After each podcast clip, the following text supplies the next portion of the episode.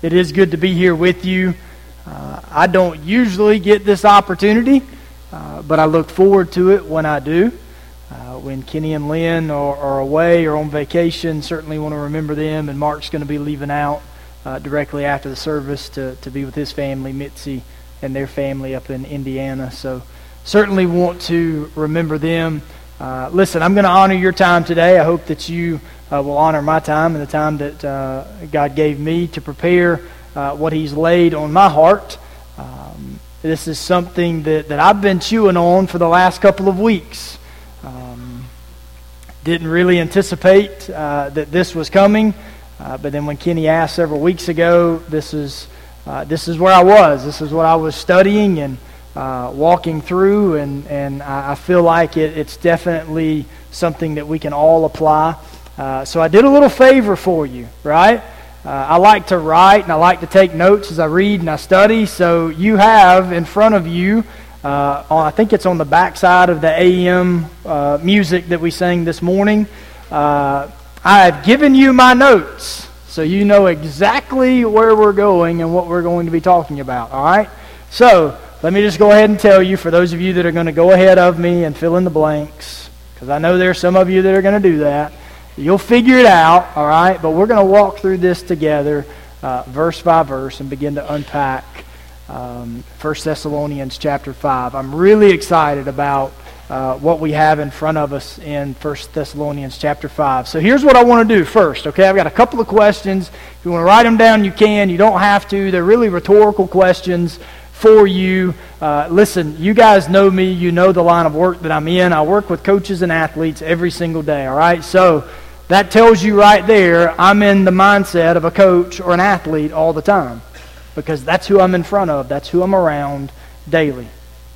So this message is going to seem like or be geared towards coaches and athletes, but I'm going to tell you something. Since I've been working with the Fellowship of Christian Athletes, I have realized one thing more than anything, and that is ministers, pastors, ministry leaders have more in common with coaches than any other profession.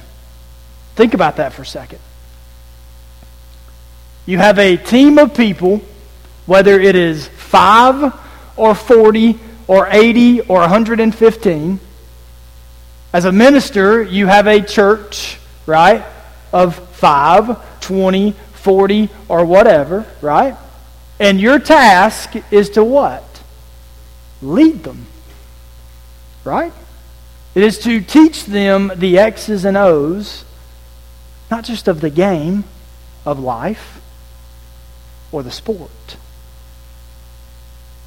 but it's to lead them.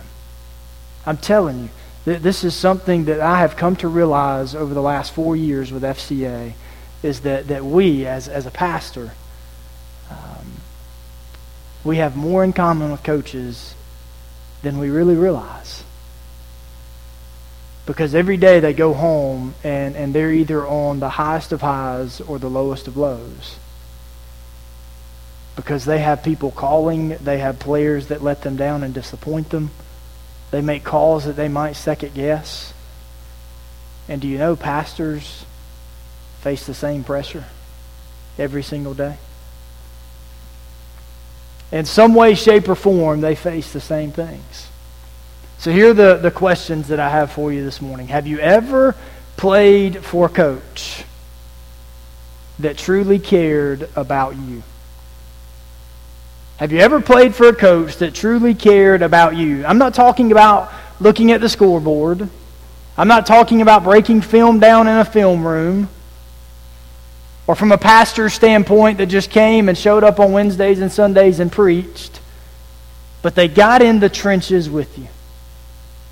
They were elbow deep in whatever you were involved in, whatever life was throwing at you, and they led you. They loved you. Have you ever played for a coach like that? Have you ever had a teammate that picked you up.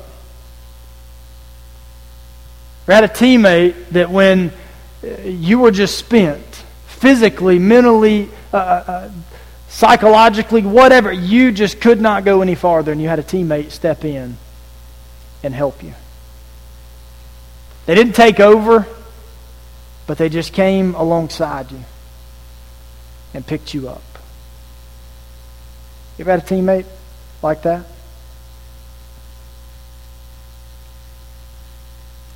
I think that's where First Thessalonians is.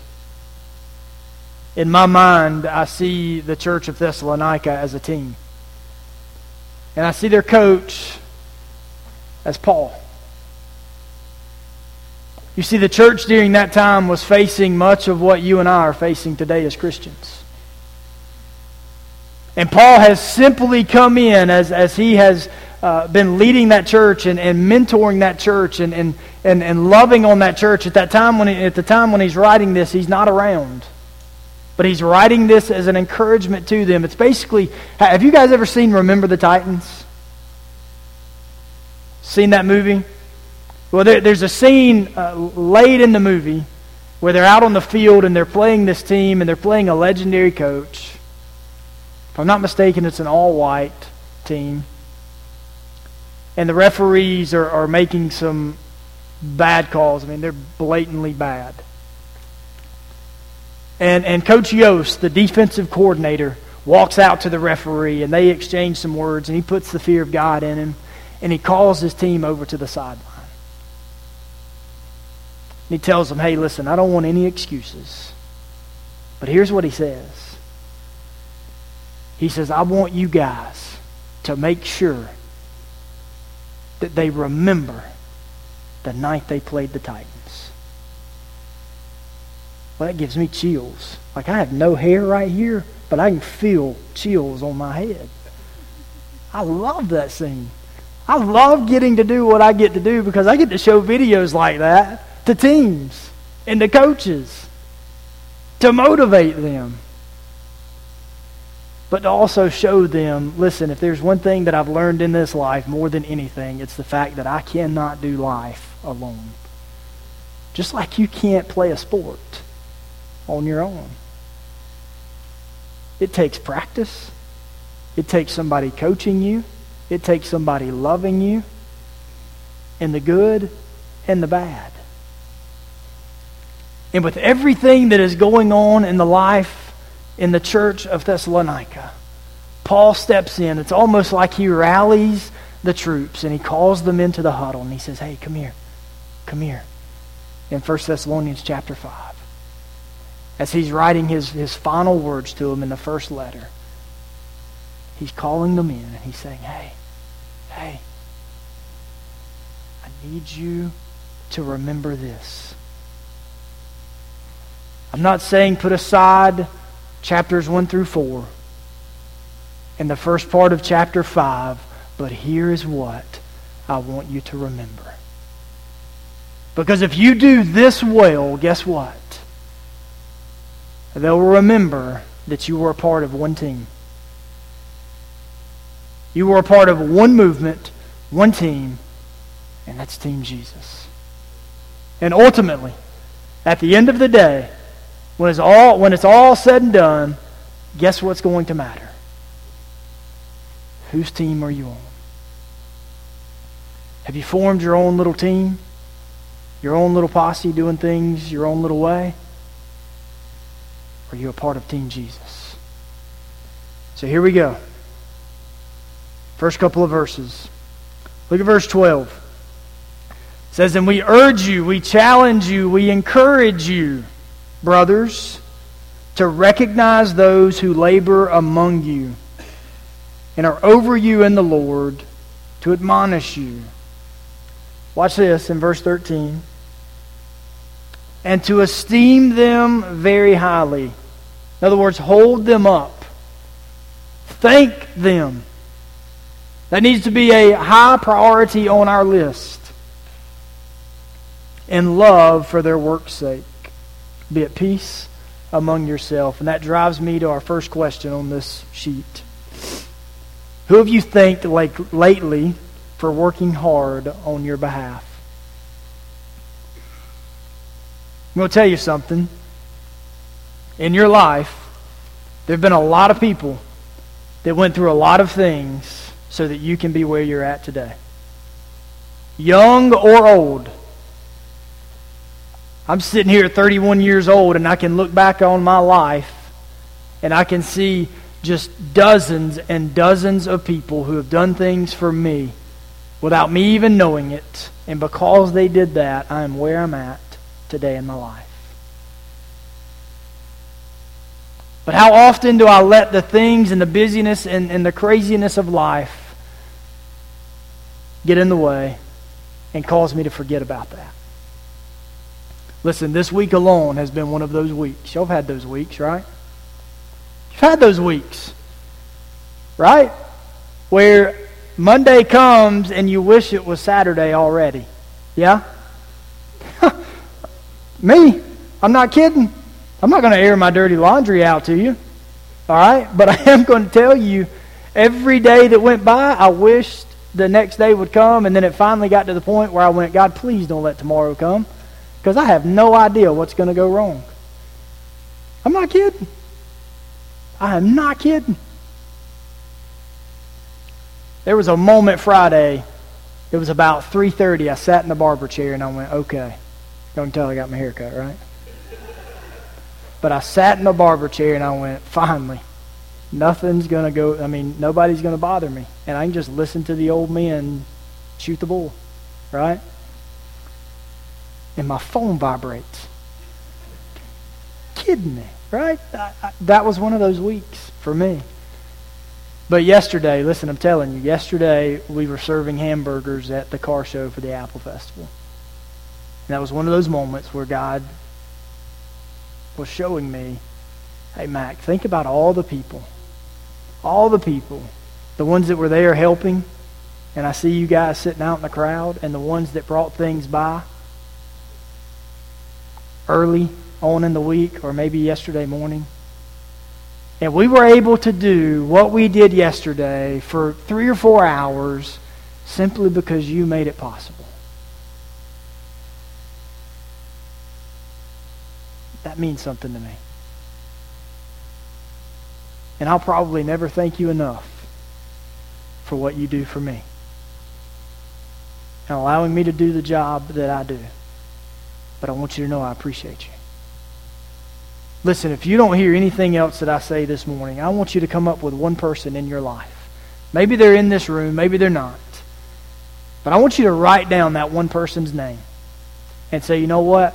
I haven't thanked them in a long time. But I know that I wouldn't be where I'm at today if it were not for them. That's what Paul is telling them to do. Listen, don't ignore it. Don't, don't let the busyness and the craziness of life keep you from thanking the people that you should be thanking. Because you're arrogant to think that you could get there without them. Thank them. Don't let it go unnoticed. So then he goes on to verse 14 and 15. We're going to continue to walk down through this. Now we exhort you, brethren. We, we're, we're challenging you. We're putting this in front of you so that you can do something about this. We exhort you, warn those who are unruly, comfort the faint hearted, uphold the weak, and be patient with all. See that no one renders evil for evil to anyone, but always pursue what is good both for yourselves and for all. So here's the big fill in the blanks here, and they're all the same. There's a time and a place to warn. There's a time and a place to encourage. There's a time and a place to help. But guess what? with everyone, we're to be patient. I just lost everybody, didn't I? I just lost you. Some of those are easier said than done, right? But be patient always, man, that's tough. That's hard to do. But listen, I'm going to tell you something. If you go back to Psalm chapter 1 and you go to John 15 and you, you read in, in Psalm chapter 1, it's important for us to be planted, to be rooted by the river, right? To be rooted by the spring. Who is the spring? Same thing in John chapter 15. It talks about the importance of us being connected to what? The vine. Because without that connectivity, we're dead. We're useless. We're fruitless. And in all of these situations, listen, sometimes it's easy to warn people hey, you're, you're in the wrong, right? You had teammates. I mean, you had to call out a lot. Hey, you need, you need to pick it up. You need to do your job better.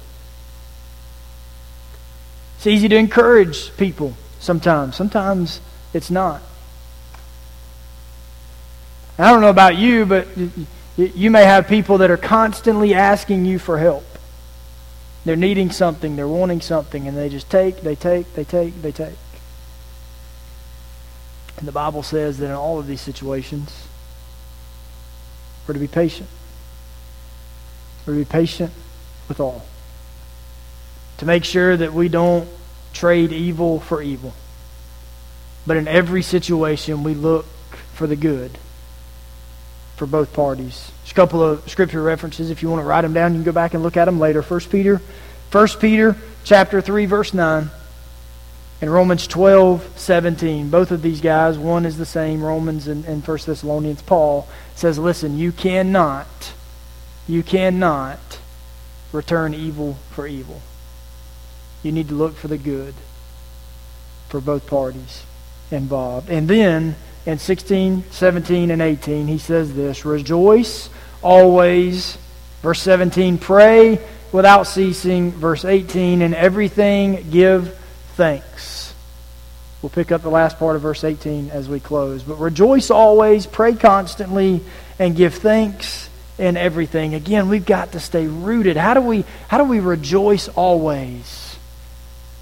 Let me tell you something. I can tell you one way to, to be prevented from rejoicing always, and that's surrounding yourself with negativity. That's uh, surrounding yourself with people that are constantly negative. They hate their life. They hate their job. They hate everything about them personally. And guess what? They unload it on you. Yeah, we still have to be patient. Remember, you can't forget verse 15 and 16. We have to be patient.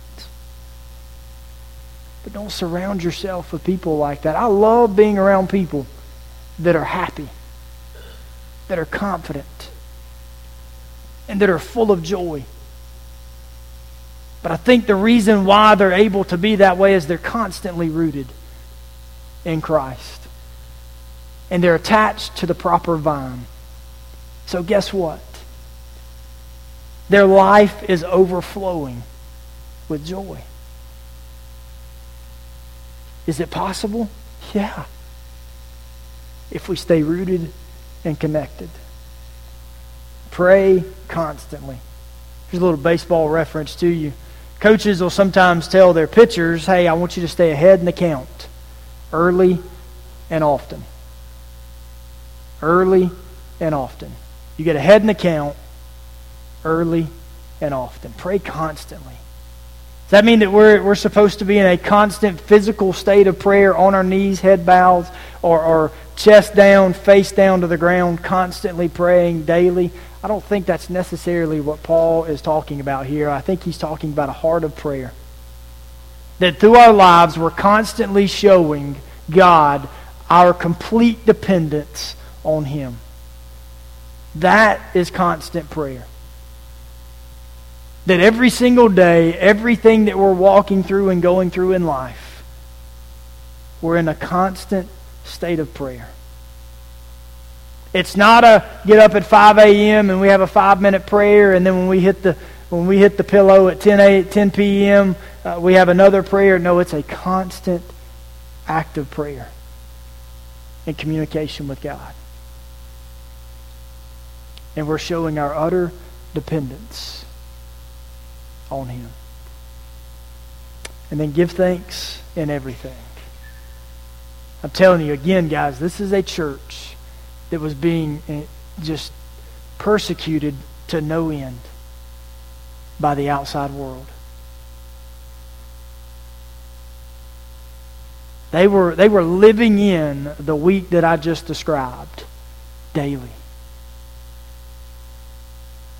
And amidst that, Paul steps in and, and says, Hey, guys, hey, rejoice in everything.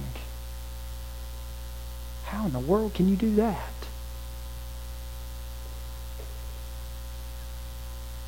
Is that even possible? Well, you go back to the first two rejoice always, pray constantly.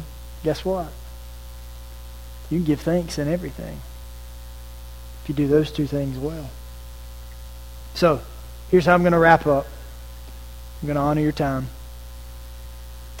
How will you apply God's word to your life this week? Listen, I found, uh, did a little research a couple of weeks ago as I was preparing for a, a team Bible study that I was going to do, and um, I had this team uh, above their locker. I gave them a business card that I'd printed out, and it was blank. And I asked them to write down their goal for the entire year. They're in the off season right now. But even in the off season, for the entire year, what is your goal? What's that going to look like for you? One word, one sentence, one statement, whatever it might be. What's your goal? And I found as I was I was preparing for that that, that uh, there's some studies out there that say that if you write down a goal, if you have a goal, and I'm not talking about just your New Year's resolution goal. I'm just saying a goal in general. If you write that goal down, you are 60% more likely to complete that goal than if you didn't write it down at all. Now, that might not mean anything to you. It meant a lot to me because that's the way I'm wired. If it's not written down, it doesn't happen. I promise you, it does not happen. If you send me a text and I don't respond immediately, it's because I don't have time and, and I will, but if I open that text, I'll completely forget about it. Same with a voicemail. But if I write down a goal, I'm going to complete that goal. So this week, as you begin to, to flesh this out in 1 Thessalonians chapter 5, what's your goal? Maybe it's rejoicing in everything, or rejoicing always, or praying constantly. Maybe your goal is to find that one individual that's done something for you behind the scenes that you haven't thanked. But what is your goal this week? What is it? And don't just mentally make a note, hey, I need to do this. I want you to write it down because if you write it down, you're more likely to complete that goal because you have something in front of you that you'll keep in front of you every day. Why? What, what is the point? There might have been some in the, in the, the, the church in Thessalonica that thought the same thing. Paul, what's, what's the point? We're under constant persecution and pressure from the outside world. What is the point in all of this? And watch what he says. The last part of verse 18. For this is the will of God in Christ Jesus for you. And this is what we'll end with at the very bottom of the sheet that I gave you because it is God's will for you in Christ Jesus as a follower of Christ.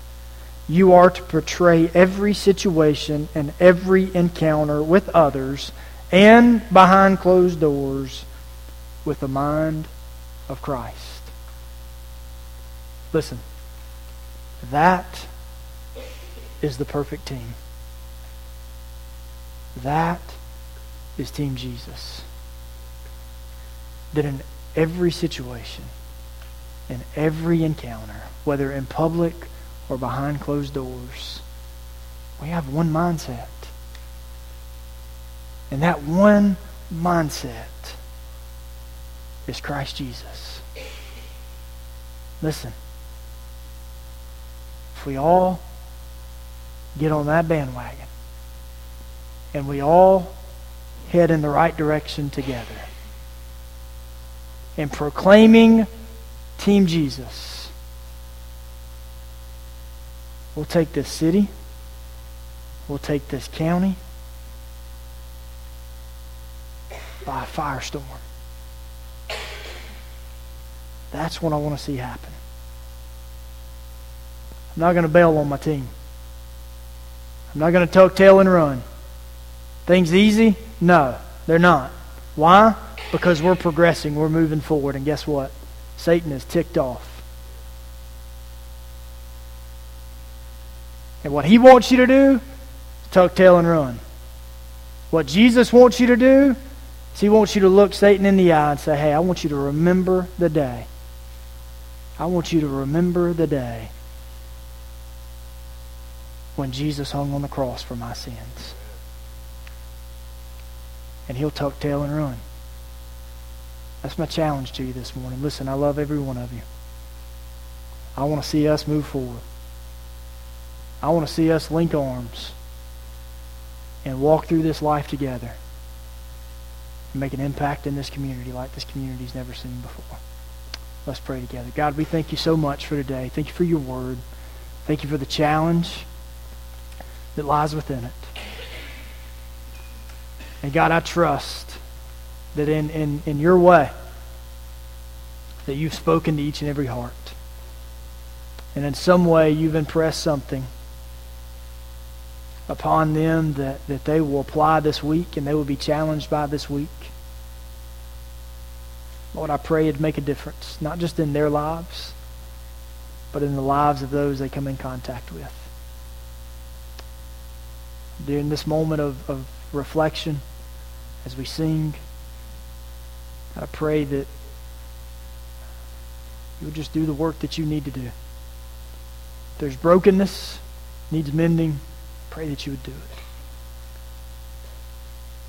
The salvation, I pray that that individual uh, wouldn't be able to contain themselves. Whatever it might be. God, we as a church want to move forward and we want to be a part and we want to be known as Team Jesus. Pray this in Christ's name.